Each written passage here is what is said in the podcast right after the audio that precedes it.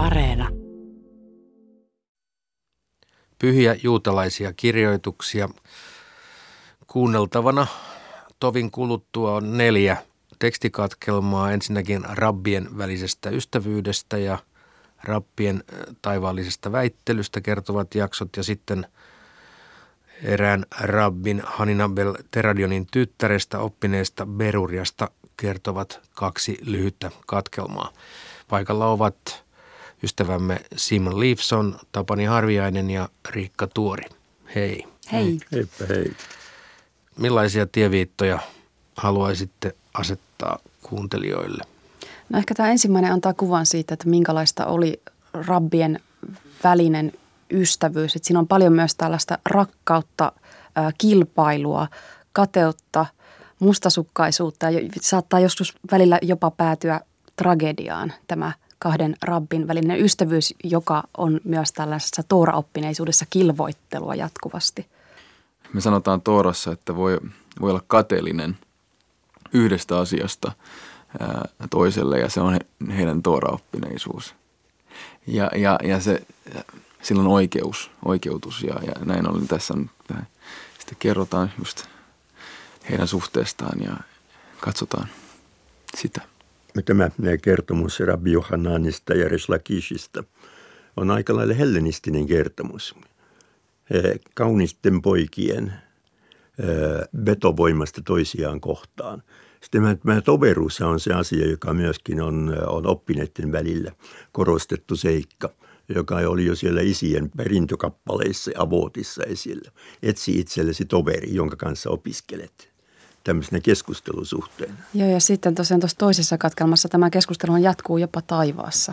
Eli rabbit kertovat tällaisen kertomuksen, jossa kuolemankin jälkeen rabbit istuvat taivaallisessa akatemiassa Jumalan kanssa keskustelemassa tärkeistä Tooran kohdista. Olomuoto vain on vaihtunut, mutta kyllä, väittely jatkuu. siellä jatko, jatketaan.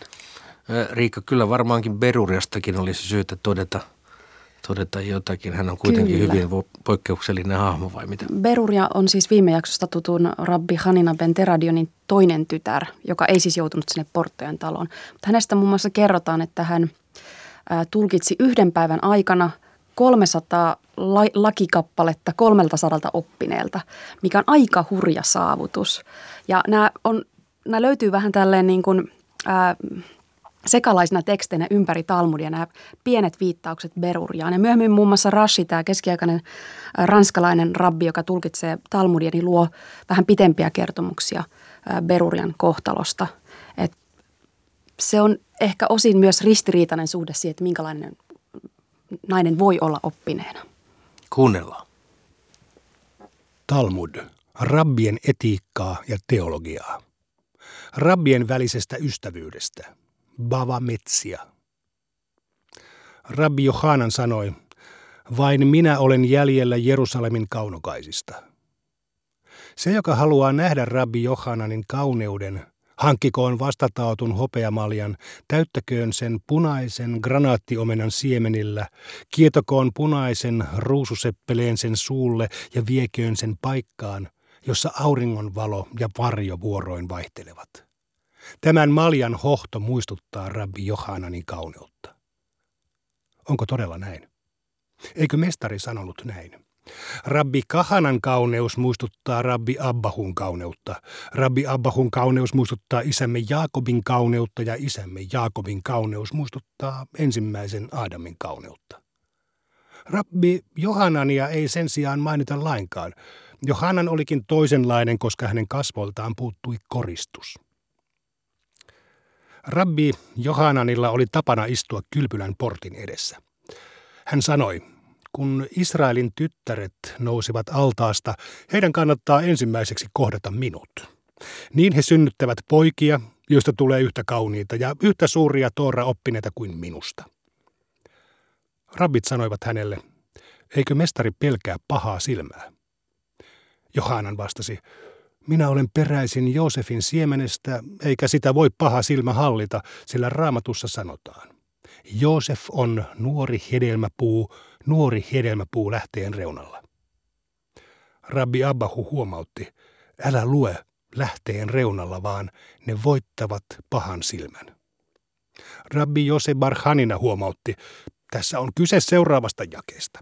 He lisääntykööt suuresti keskellä maata, niin kuin kalat meressä ovat veden peittämiä, eikä paha silmä niitä hallitse.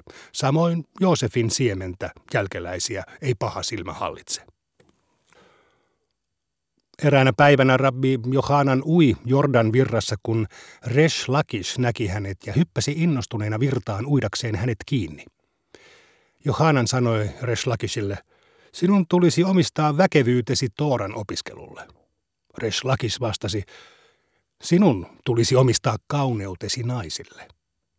Rabbi Johanan ehdotti, jos kadut ja lähdet kanssani opiskelemaan Tooraa, annan sinulle vaimoksi sisareni, joka on minua paljon kauniimpi. Reslakis myöntyi ja oli aikeissa palata takaisin hakeakseen vaatteensa, mutta ei enää kyennyt siihen. Rabbi Johanan opetti Reslakisille Toraa ja Misnaa ja teki hänestä suuren oppineen.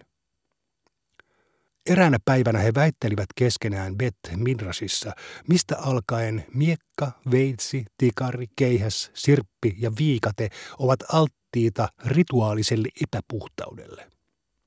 Gemara vastaa. Siitä lähtien, kun ne ovat valmiita. Entä milloin ne ovat valmiita? Rabbi Johanan sanoi, kun ne on työstetty ahjossa. Reslakis sanoi, kun ne on huudeltu vedellä. Rabbi Johanan sanoi Reslakisille, kyllä ryöbäri oman ammattinsa tuntee. Reslakis sanoi Johananille, mitä minä olen sinusta hyötynyt. Ryöbärien parissa minua kutsuttiin mestariksi ja täälläkin minua kutsutaan mestariksi. Johanan vastasi hänelle, sen verran sinä olet minusta hyötynyt, että minä toin sinut läsnäolon siipien suojaan. Rabbi Johanan loukkaantui sydänjuuriaan myöten, minkä tähden Resh Lakish sairastui. Rabbi Johananin sisko tuli itkien veljensä luokse ja sanoi hänelle, pelasta mieheni lasteni vuoksi. Rabbi Johanan vastasi, jätä orposi minulle, minä elätän heidät. Tee se minun leskeyteni vuoksi. Rabbi Johanan vastasi, sinun leskesi voivat turvautua minuun. Rabbi Shimon ben Resh Lakish menehtyi, Rabbi Johanan suri häntä. Rabbit sanoivat, kuka menisi Johananin luokse lohduttamaan häntä, Rabbi El Azar ben Pedat menköön. Hänen opetuksensa ovat ensiluokkaisia. El Azar ben Pedat istuutui Rabbi Johananin eteen. Kaikkein mitä Johanan sanoi, El Azar vastasi, Mishnan ulkopuolinen opetus tukee sinua. Rabbi Johanan sanoi, Oletko sinä kuin Bar Lakish? Sanoin mitä tahansa Bar Lakishille. Hän esitti minua vastaan 24 pulmaa, joihin minä annoin 24 vastausta, ja niin laista tuli entistä kirkkaampaa. Sinä sen sijaan vastaat aina, Mishnan ulkopuolinen opetus tukee sinua. Enkö minä muka itse tiedä puhuvani hyvin? Rabbi Johanan vaelsi rauhattomana, repi vaatteensa ja itki. Missä olet, Barlakish? Missä olet, Barlakish? Hän huusi niin kauan, kunnes menetti järkensä. Rabbit rukoilivat hänen puolestaan, ja niin hän kuoli pois. Rabbit väittelevät taivaallisessa akatemiassa. Bavametsia. Rav Kahana sanoi, Rav Hama, Hasan tyttären poika, kertoi minulle, että Rabba Barnahmani kuoli vainottuna. Häntä syytettiin kuninkaan hovin pettämisestä. Juutalaisten joukossa on eräs mies, joka pidättää veronmaksusta 12 000 israelilaista miestä yhden kuukauden ajaksi keväisin ja yhden kuukauden ajaksi syksyisin. Kuninkaan lähetti valtuutettiin etsimään Rabba Barnahman. Lähetti ei kuitenkaan onnistunut löytämään häntä, sillä hän oli paennut Pumbeditasta Akraan, Akrasta Agmaan, Agmasta Shehimiin, Shehimistä Tserifaan, Tserifasta Eina Damimiin ja Eina Damimista Pumbeditaan. Pumbeditassa kuninkaan lähetti tavoitti hänet, sillä he sattuivat yöpymään samassa majatalossa. Majatalon palvelijat toivat lähetille tarjottimen ja juottivat hänelle kaksi maljallista. Kun he veivät tarjottimen pois, lähetin kasvot olivat kääntyneet nurinpäin. Palvelijat sanoivat Rabba Barnahmanille, mitä me teemme hänen kanssaan. Hän on kuninkaan mies. Rabba Barnahmani vastasi heille, Tuokaa tarjotin hänen eteensä ja jottakaa hänelle vielä yksi maljallinen. Viekää sen jälkeen tarjotin pois, niin hän tokenee. Palvelijat tekivät työtä käskettyä. Lähetti tointui ja sanoi, minä totisesti tiedän, että etsimäni mies on täällä. Hän etsi Rabba Barnahmania, kunnes sai selville hänen olinpaikkansa lupaamalla, häivyn täältä pois. Jos he tappavat minut, en paljasta häntä, mutta jos he kiduttavat minua, annan hänet ilmi. Niin Rabba Barnahman tuotiin lähetin luo ja tämä vei hänet pieneen eteiskamariin ja paiskasi oven kiinni hänen kasvojensa edessä. Kun Rabba Barnahman rukoili armoa, kamarin seinä sortui. Hän pakeni ja piiloutui suolle, istuutui palmupuun kannolle ja alkoi opiskella Tooraa. Samaan aikaan taivaallisessa akatemiassa kiisteltiin. Jos vaalealaikku edeltää valkoisia ihokarvoja, henkilö on epäpuhdas. Ja jos valkoiset ihokarvat edeltävät vaaleaa laikkua, henkilö on puhdas, mutta entä jos vaalean laikun ja valkoisten ihokarvojen ilmestysjärjestyksestä on epäilyksiä? Pyhä, olkoon hän siunattu, väitti. Hän on puhdas. Taivaallinen akatemia väitti, hän on epäpuhdas. He pohtivat keskenään, kuka voisi ratkaista kiistamme. He päättivät, että pulman ratkaisuun tarvitaan Rabba Barnahman, joka kutsui itseään lepratautien ja telttojen epäpuhtauksien asiantuntijaksi. Lähetti lähti noutamaan Rabba Barnahmania taivaalliseen akatemiaan. Kuoleman enkeli ei kuitenkaan päässyt lähestymään häntä, sillä hänen suunsa toisti lakkaamatta Tooraa. Samaan aikaan tuuli puhalsi ja ulvoi ruokojen välissä, ja Rabba Barnahman oli varma, että ratsumiehet olivat tulossa pidättämään häntä. Hän sanoi, anna minun mieluummin kuolla, etten joutuisi vallanpitäjien käsiin. Kun hänen henkensä erkani, hän huudahti, hän on puhdas, hän on puhdas. Niin kuultiin taivaallisen äänen sanovan, onnellinen olet sinä, Rabba Barnahman, sillä ruumiisi on puhdas ja henkesi erkani puhtaudessa. Taivaasta putosi viesti pumbeditaan. Rabba Barnahman on noudettu taivaalliseen akatemiaan. Abbaje, Rabba ja muut rabbit lähtivät hautaamaan Rabba Barnahmania tietämättä ruumiin sijaintia. He saapuivat suolle ja näkivät lintujen muodostavan varjon erään kohdan päälle. He sanoivat, tuosta lienee pääteltävissä, että ruumis löytyy sieltä. Rabbit surivat Rabba Barnahmania kolme päivää ja kolme yötä. Taivaasta saapui viesti. Se, joka ei osallistu suruun, karkotetaan. He surivat häntä seitsemän päivää, kunnes taivaasta saapui viesti. Menkää rauhassa koteihinne. Nainen oppineena, eli Berurian tapaus yksi, Berahot. Muutamat rabbi Meirin naapurissa asuvat lurjukset aiheuttivat tälle kovasti huolta ja murhetta, joten hän rukoili Jumalaa lyömään heidät hengeltä. Meerin vaimo Beruria kysyi, mihin sinä perustat rukouksesi? Siihenkö, että raamatussa sanotaan, hävitkööt hattaim, synnit, synnintekijät maasta? Lukeeko siinä hotim, synnintekijät? Ei, siinä lukee hattaim, synnit. Lue vielä jakeen loppuun asti. Tulkoon loppu jumalattomista. Jos synnit loppuvat, ei ole enää synnin tekijöitäkään. Rukoile heille armoa, että he katuisivat, eikä jumalattomia enää olisi. Rabbi Meir rukoili Jumalalta armoa ja kelmit katuivat. Eräs saddukialainen sanoi Berurialle, raamatussa sanotaan, riemuitse hedelmätön, sinä, joka et koskaan synnyttänyt.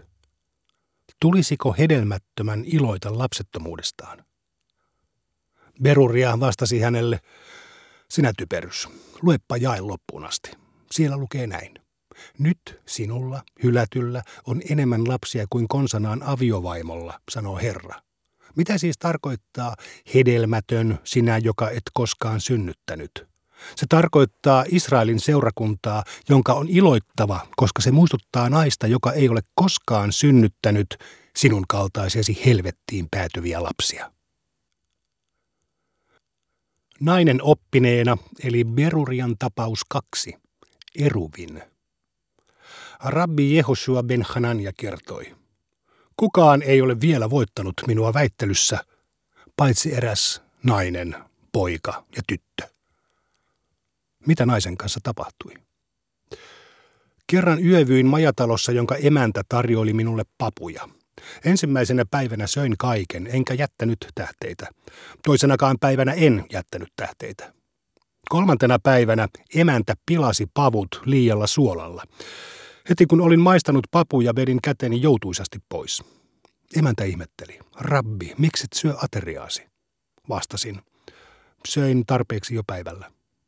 Emäntä sanoi, olisit pitänyt kätesi irti leivästä. Ja jatkoi, ehkä et jättänyt aiemmin tarpeeksi tähteitä lautasellesi. Eivätkö viisaat ole opettaneet, että vaikka kattilaan ei saa jättää ruoan tähteitä, lautaselle on niitä jätettävä. Mitä tytön kanssa tapahtui? Kerran kuljin polulla, joka oikaisi pellon poikki. Siinä kävellessäni eräs nuori tyttö huudahti minulle, Rabbi, sinähän kävelet pellolla. Vastasin, enkä kävele, tämä sattui vain olemaan hyvin tallottu polku. Tyttö sanoi, koska kaltaisesi kelmit ovat talloneet sen. Mitä pojan kanssa tapahtui? Kerran kuljin polulla ja näin nuoren pojan istuvan tien risteyksessä. Kysyn pojalta, kumpi tie vie kaupunkiin? Hän vastasi, tuo polku on toisaalta lyhyt ja toisaalta pitkä, kun taas tuo toinen polku on toisaalta pitkä ja toisaalta lyhyt. Valitsin polun, joka oli toisaalta lyhyt ja toisaalta pitkä. Kun saavuin kaupunkiin, huomasin, että puutarhat ja hedelmätarhat ympäröivät sitä. Palasin takaisin ja sanoin pojalle, poikaseni, etkö sinä väittänyt, että tämä polku on lyhyt? Hän vastasi, enkö kertonut, että se on myös pitkä? Suutelin häntä otsalle ja sanoin, onnellinen olet sinä Israel, sillä kaikki sinun lapsesi nuorimmasta vanhimpaan ovat suuria viisaita. Rabbi Jose Galilealainen oli matkalla ja kohtasi tien varrella Berurian. Rabbi kysyi, mitä tietä pitkin tästä pääsisi Lodiin? Beruria vastasi, senkin typerä galilealainen. Eivätkö viisaamme ole kieltäneet puhumasta liikoja naisen kanssa? Sinun olisi pitänyt kysyä, missä on Lod? Kerran Beruria kohtasi oppilaan, joka opiskellessaan Tooraa kuiskaili. Beruria potkaisi oppilasta ja sanoi, eikö raamatussa sanota näin? Hän on solminut kanssani ikuisen liiton, hyvin säädetyn, kestävän ja lujan. Toora on oltava kaikilla 248 kehon jäsenellä hyvin säädetty, jotta se pysyy kestävänä, muuten se lakkaa olemasta kestävä. Onkin opetettu, että rabbi Eliezerillä oli oppilas, joka opiskellessaan Tooraa kuiskaili, ja kolmen vuoden kuluttua hän oli unohtanut kaiken oppimansa. Näin kulkivat tämänkertaiset luentakappaleet.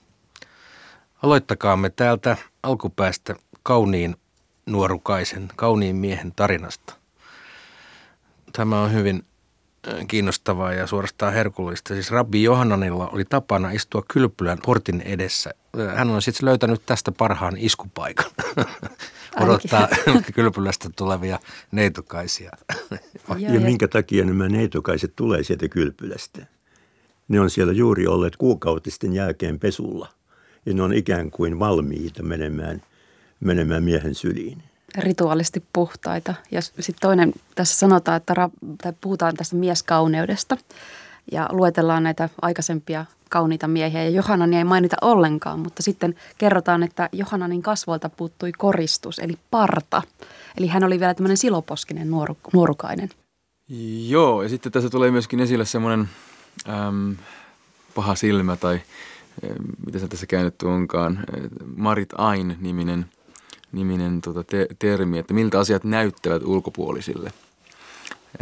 kun esimerkiksi kun Ravi Johanan siellä istuu siellä ulkona, kun ne tulee sieltä mikvestä, sieltä rituaalialtaasta, niin miltä se näyttää muille, vaikka hänellä olisi hyvä tarkoitus, hyvä tarkoitus ja, ja, ja niin kuin hän ajattelee hänen parastaan, niin, niin, niin, niin kun muut näkevät, että hän siellä katselee näitä naisia, niin se ei välttämättä näytä hyvältä. Mutta hän itse on sangen itsevarma. Heidän mm. kannattaa ensimmäiseksi kohdata minut.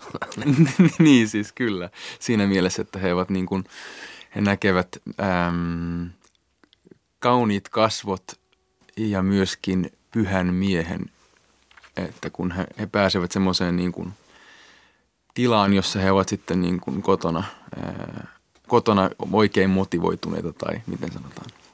Ja tämmöinen kaukovaikutus mm. niin. voi tulla tämmöisestä kauniista rabbista, joka ensimmäisenä näkyy portilla. Niin.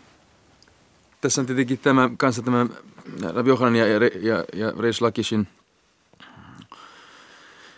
erityinen suhde, okei, heillä oli ongelmia ja, ja näin. Mutta tässä tulee ilmi sitten, kun Reish Lakis ei ole enää mukana, miten Rabbi Johanan su, suree ja, ja, ja yksi tämä suurimmista surun aiheista on se, että ei ole ketään, joka oikeastaan vastustaa häntä. Ja ei nyt vastustus ehkä, ehkä väärä sana, mutta, mutta haastaa samalla tavalla kuin Reis Lakis haastaa. Että haastoi, koska oli äärimmäisen, äärimmäisen älykäs ja samanlaisella tasolla kuin Johanan.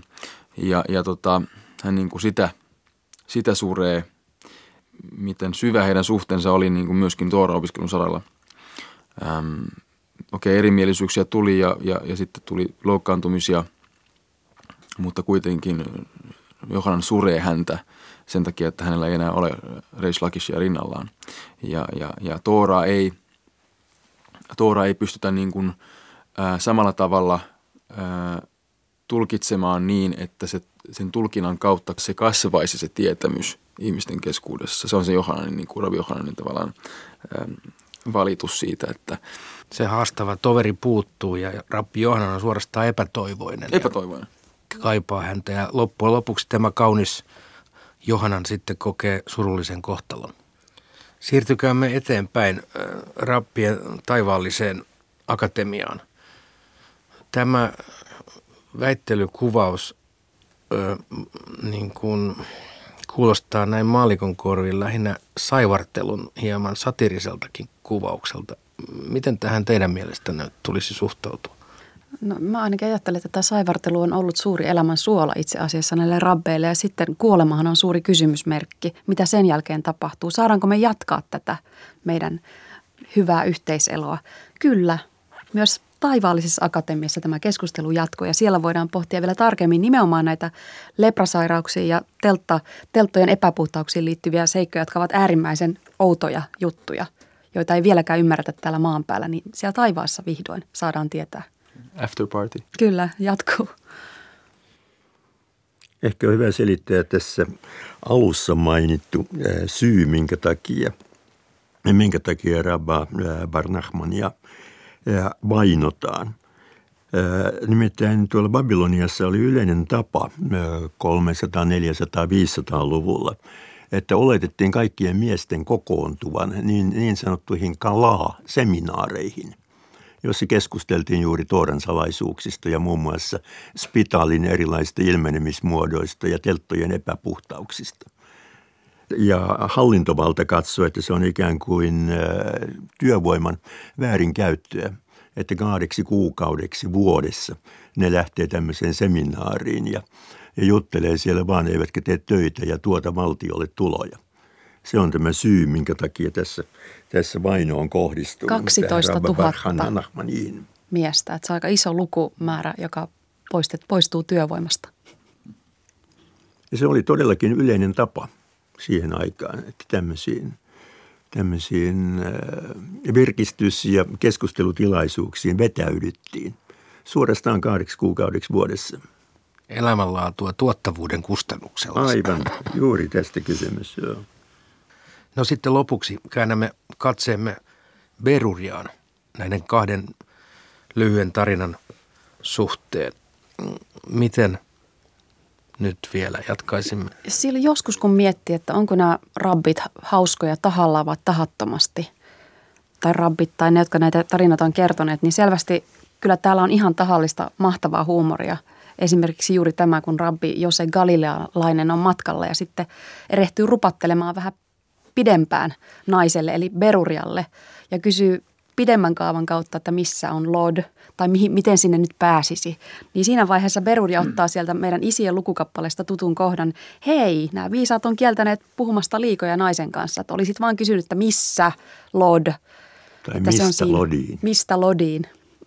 Beruria pääsee näpäyttämään. Kyllä, kyllä. Pahemman kerran, aivan. Ja haukkuu vielä typeryksiksi näitä keskustelukumppaneita. Ja potkaisee. Ja potkaisee, joo. Mutta hänen miehensä oli rabbi Meir, joka on myös erittäin kuuluisa, kuuluisa rabbi.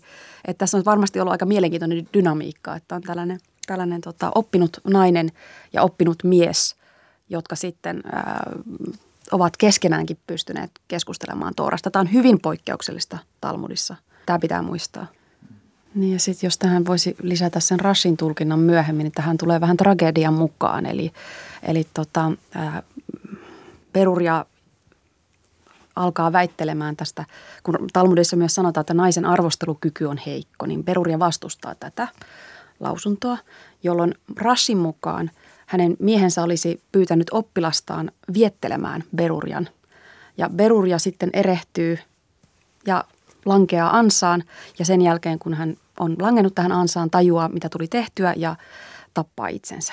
Eli selvästi myöhemmässä tulkinnassa tämä naisen oppineisuus, joka täältä ei pelkästään rivien välistä, vaan ihan suoraan riveiltä näkyy täältä Talmudista, on ollut ongelmallinen. Ja siihen on pitänyt tulla tällainen ikään kuin opettavainen, ikävällä tavalla opettavainen tarina mukaan.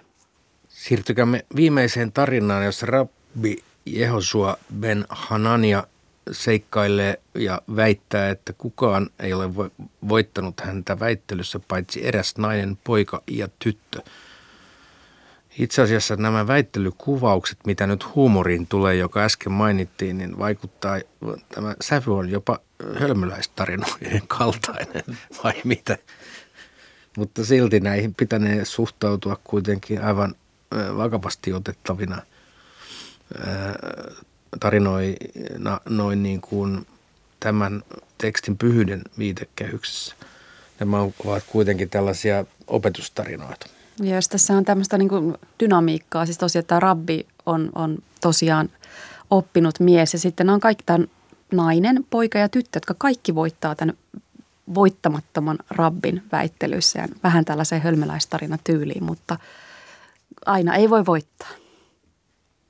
Tässä viimeisessä kappaleessa puhutaan kuiskailemisesta. Mistä tässä on kysymys? Ääneen luetun tekstin uskotaan painuvan kunnolla mieleen. Ja siitähän tässä kappaleessa kerrotaan. Mutta siihen saman, saman kappaleeseen on liitetty sitten ajatus siitä, miten koko kehon pitäisi op, osallistua opiskeluun. Sen takia Beruria on äkäinen ja potkaisee oppilasta ja kehottaa, että ei kuiskailla, vaan luetaan kovan äänen. Sen lisäksi tätä poikaa ei oikeastaan kehoteta lukemaan kovaan ääneen, vaan resitoimaan kovaan ääneen. Miten tämä resitatiivi rakentuu? Onko siinä jotain, Simon, kerro, avaa vähän tätä, onko se niin kuin laulullistamista? Onko siinä jotkut sävelkorkeudet tai joku tietty intonatiivinen ohjeistus tai miten se rakentuu? Joo, siinä on tota... Osaatko jäljitellä jotain, jonkun jakson, pienikin jakson? Voihan mä tässä esimerkiksi koittaa jonkun kohdan tästä, tästä vaikka teille resitoida – vaikka käärme olisi kietoutunut jalan ympärille, rukousta ei saa keskeyttää. Jälleen on puoli tuntia kulunut. Kiitoksia teille siellä ja täällä ja kuulemiin ensi kertaa.